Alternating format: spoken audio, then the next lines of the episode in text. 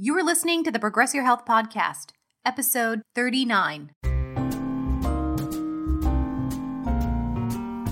Welcome to the Progress Your Health Podcast with your hosts, Dr. Robert Mackey and Dr. Valerie Davidson, a husband and wife team who specialize in bioidentical hormone replacement therapy and functional medicine. They're here to help you lose weight, balance hormones, and age gracefully. It's their mission to motivate, educate, and empower you to take your health to the next level. And now, your hosts, hormone experts, Dr. Mackey and Dr. Davidson. Hello, everyone. Thank you for joining us for another episode of the Progress Health Podcast. I'm Dr. Mackey. And I'm Dr. Davidson. Uh, so today, on today's episode, we are going to talk uh, again. You know, we always talk about hormones, uh, but we're going to talk about actually hormones and behavior. You know how how the two are connected, how hormones uh, actually influence behavior. You know, like all the time, like every day, our entire lives, almost everything that we are as human beings, in some ways, kind of traces back to certainly genetics. Right, that's uh, obvious. Uh, but hormones, as they ebb and flow on a daily, weekly, monthly basis, it is having a huge impact on behavior. And I know as humans, we have our free will to decide what's right and what we should do and how we're feeling. But at the same time, just like if you don't get enough sleep at night, you're going to be grump, maybe grumpy or a little more tendency towards irritability the next day. Just like if you haven't eaten for a while and you're hungry, that could influence your behavior. But that's the same thing with hormones. Like we've been talking about reproductive hormones, thyroid hormones, adrenal hormones. They all can have an impact to our behavior. It doesn't mean that it dictates our behavior, but it could have, you know, an influence on it.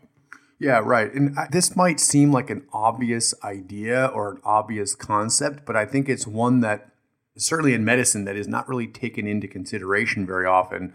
Uh, now, as we were planning this episode, uh, you know, we were kind of joking back and forth a little bit, and I think that a, a very common example, or maybe a, in some ways a stereotypical example of hormones and behavior, is women with PMS uh, right? You know, maybe men or husbands or boyfriends are making a joke about it, or there's this kind of uh, statement, uh, maybe not a statement, but you know, men have this idea that hormones only affect women for this one week of the month.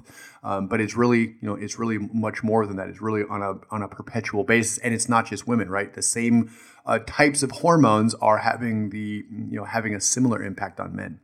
Oh yeah, no, it's hormones have an effect on whether you're male or female. Ages, you know, it spans the ages. It does have that effect. And like Dr. Mackey was saying, it might seem obvious, but sometimes when you break it down, it's like, oh, yes, of course. And just like when we talk with our patients, there, you know, there is a little bit of a stereotype of females before their period feeling a little, as they call it, you know, PMSy, that, you know, it can happen. Um, it is common. It is, but there are so many other aspects of hormones that can affect your or influence your behavior but you know just already talking about it um, characteristically a, fe- a, menstruating female you know before their period anywhere between you know one day to two weeks before their period their progesterone may not come up high enough and that can influence their behavior. Um, you know when you have a like we've talked about on estrogen dominance and low progesterone the symptoms that can go with that is it's very common especially for lower progesterone is to have a little bit of irritability. Um, part of the reason we were talking about this is we didn't want to just point the finger at females but i had a patient the other day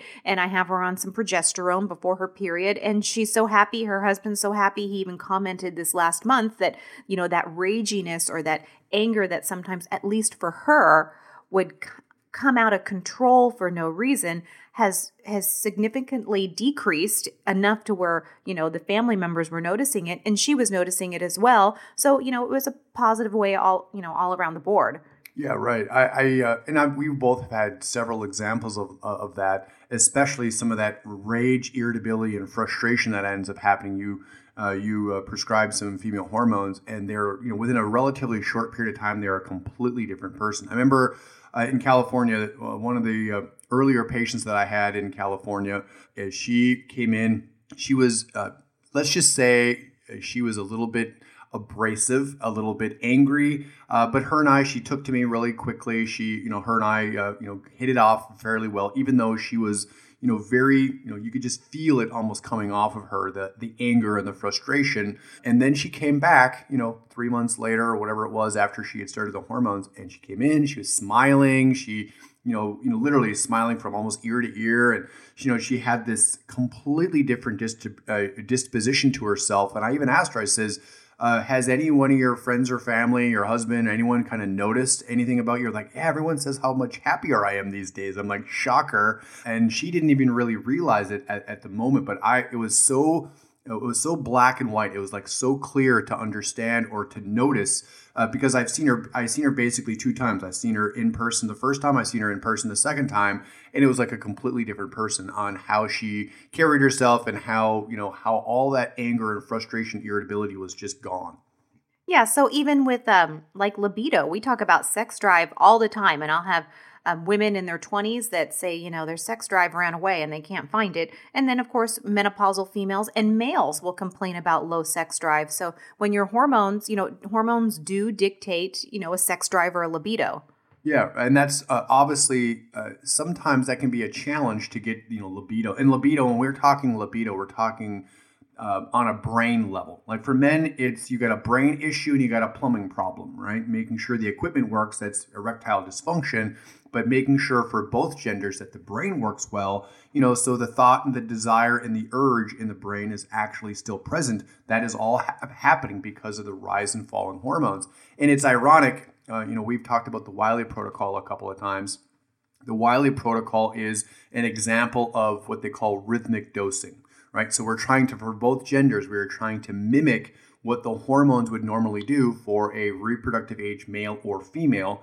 Uh, now, granted, men can stay reproductive age pretty much their entire life. You know, there's probably been, you know, I think Hugh Hefner, how, how old was he when he had his last child? He was probably in his 70s, you know, his 60s or 70s.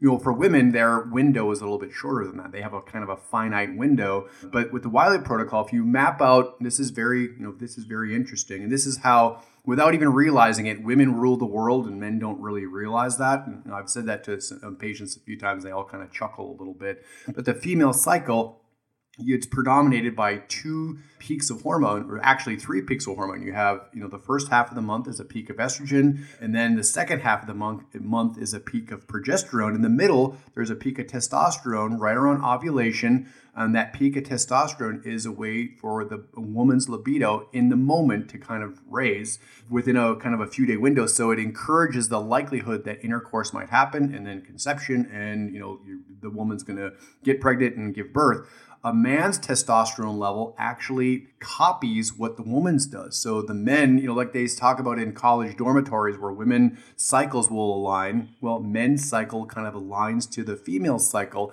and his testosterone will peak roughly about the same time as the female cycle does. So even on a subconscious level, like we're not even aware of these kinds of things that happen, um, but you know, there's multiple examples on how these things dictate our behavior all the time. Then on, you know, on a flip side, I've had couples come in and the fella might say, you know what, I think she needs some testosterone because her libido, she doesn't have a libido, she doesn't have a sex drive. I think she needs some testosterone. But really, when we kind of break it down, libido is also, uh, also, you know, hugely influenced by your thyroid. If you're tired, uh, you're not going to want to engage in any extracurricular activities. And you think about most of those extracurricular activities are going to happen in the evening time. And when you've been busting through the whole day to get everything done, by the time the day's done and you have fatigue or your thyroid's off, you don't want to engage. Where men are a little different. They can be as tired as they want to be, and they don't necessarily they're usually pretty you know up for the challenge but with females sometimes it's not even about those um you know those reproductive hormones it's about let's you know let's get that energy up yeah, right. Yeah, and even uh, you know for both genders, even cortisol too. Cortisol, cortisol. If you're stressed on a regular basis, that's why. Uh, and as we've talked about in a couple of different scenarios, the body is about instantaneous survival. And if you're stressed out on a regular basis, you know whether it's psychological or physical, uh, your you know your your body is going to prioritize and reproduction at that point kind of gets pushed to the side because it's worrying about surviving. If you're telling your body on a daily basis that you're starving to death and running from a tiger, uh, you know, reproduction is going to be, you know, is going to be deprioritized, you know, fairly significantly, and that's why the thoughts on the brain that translate into that kind of behavior, it just doesn't happen. That is funny you say that because that's a really common theme, especially because you know I mainly see probably more females than males. Is there you know these these ladies are stressed out. You know, they got a thousand things to do and then another thousand things to do on their to-do list that never get done. So they're they're stressed out. Maybe they're exercising too much, so they're you know they're stressing out their body physically. And the like Dr. Mackey said, is the the body can't differentiate between am I, you know, at war or attacking someone or someone's attacking me or am I just, you know, putting too much on my plate. So it'll automatically turn off that libido because we know as females for for gestation it's 9 months and then caring for a child is forever, right? Literally forever. That a lot of times it will turn off sort of that libido in the brain because I'll ask females just like Dr. Mackey was saying is, you know, is it in your brain or once things get rocking and rolling are they okay downstairs and they're like, yeah, it's fine, but it's really kind of having to do with the brain which I do think comes back to the adrenals and the cortisol. Yeah, and for men, as that as the stress, maybe in the short term for men, sometimes acute stress actually increases libido.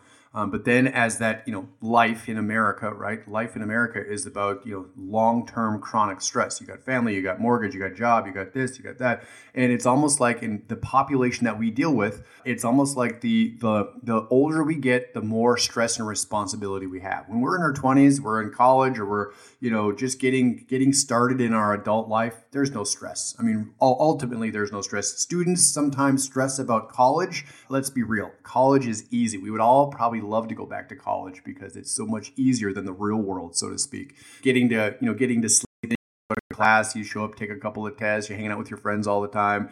But we, you know, we do stress about, you know, those types of things. But, you know, as time goes on, and this is the challenging part, when our hormones are changing, both metabolic hormones and the, and the reproductive hormones, uh, now we have all this extra stress, but we don't have the hormonal hormonal capacity to be able to handle it. And now, you know, that behavior. So a man's ambition, his drive, his motivation, his libido, you know, all these physical, all these things that uh, dictate his behavior on a daily basis is dictated by the status of those hormones.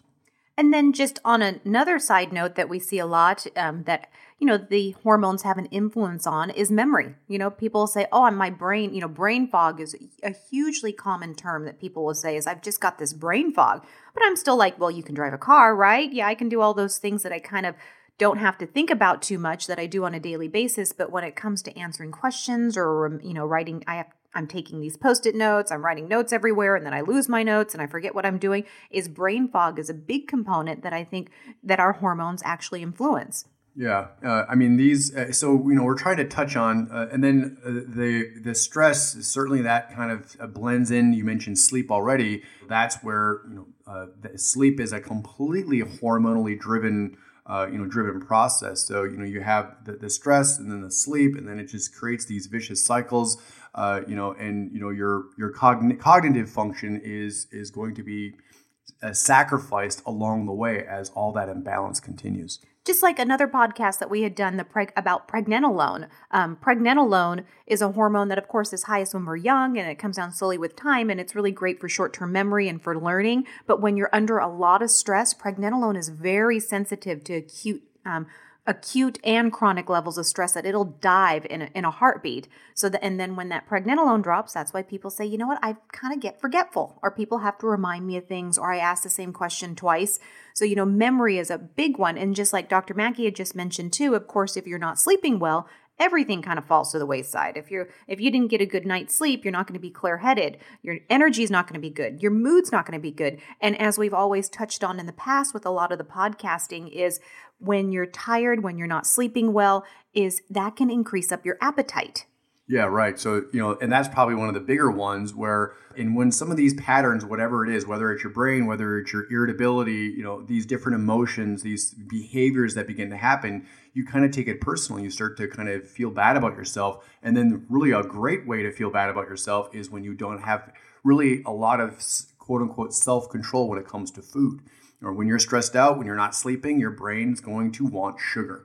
Uh, it's going to want refined carbohydrates. In some ways, again, that's the body's attempt at survival. It wants the, you know, when you're starving to death and running from a tiger, which is what the stressful environment we live in is all about, your brain's telling you, eat, you know, eat the Doritos, eat the, you know, eat the sugar, eat the whatever it might be.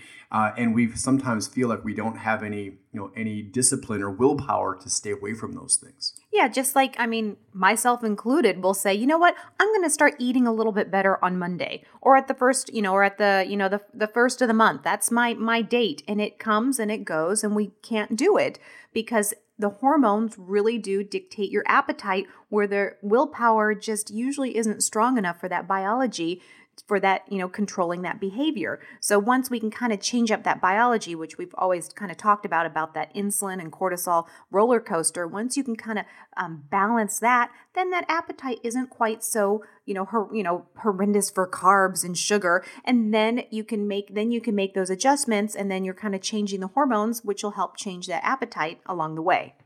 Yeah, so there's this, you know, uh, particular pathway in the brain. You look at some of the research, and we've mentioned this before.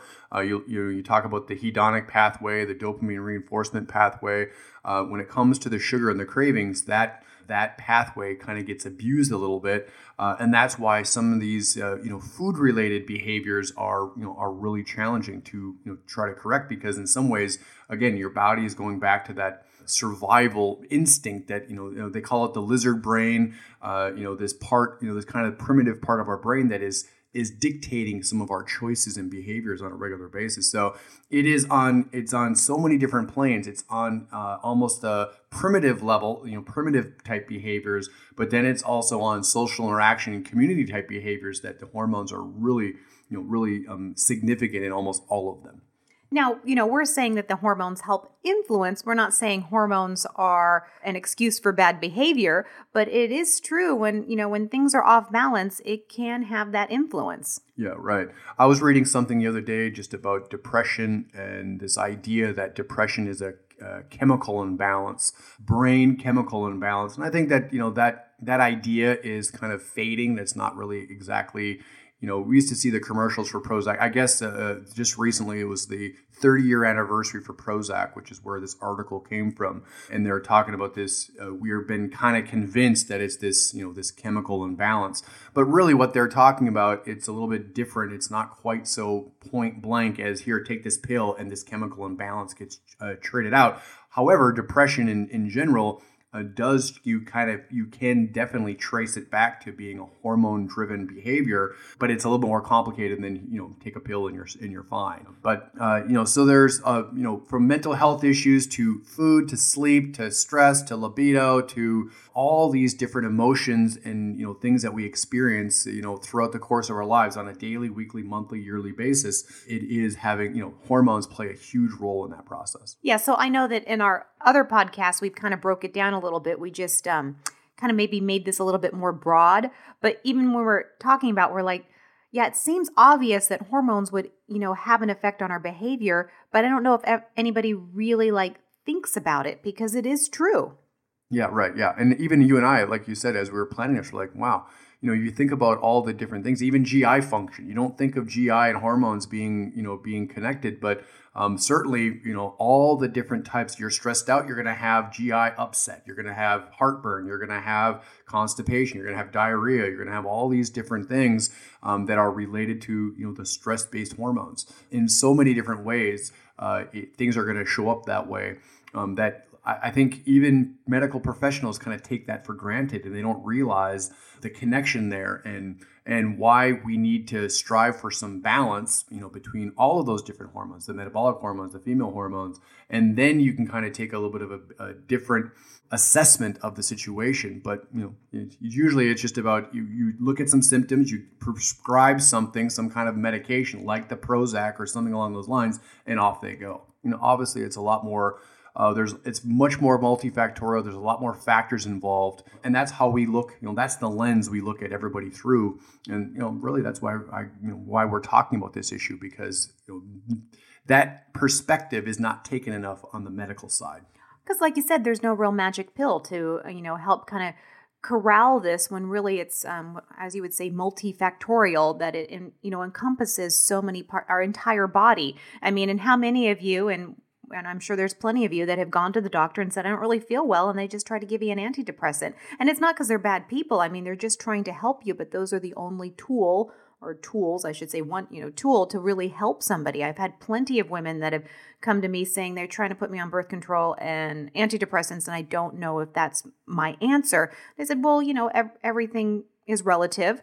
It may be, but before you get stuck in that rut, because it's very hard to come off of, especially an antidepressant, and and unless there's not any, you know, severe issues going on that would warrant that, you know, we can go in a little bit of a different direction. So, so something to think about before you know, people run off and think, you know, oh, I need to take a pill or I need to take something. It's just, well, why am I not feeling well? Is it because I'm not sleeping well and that's coming down to maybe something that I can work on hormonally? Or is it because I have a lot of stress and I need to work? If I just worked on that, maybe some of these behavior um, behaviors would change. It's, you know, it's just something for you to kind of tease apart a little bit. Yeah, right. A way to kind of look at your own own life and as we're talking about your own behavior and kind of, you know, reverse engineer that a little bit and say, you know, where can this come from? Because it's not as, as simple as here just takes take a pill and you're good to go. It's it's much more complicated than that, which is why we thought this would be a, a good one to talk about. So, uh, for more information about us, you can visit our website, progresshealth.com. You can access our content library, just enter your, your email.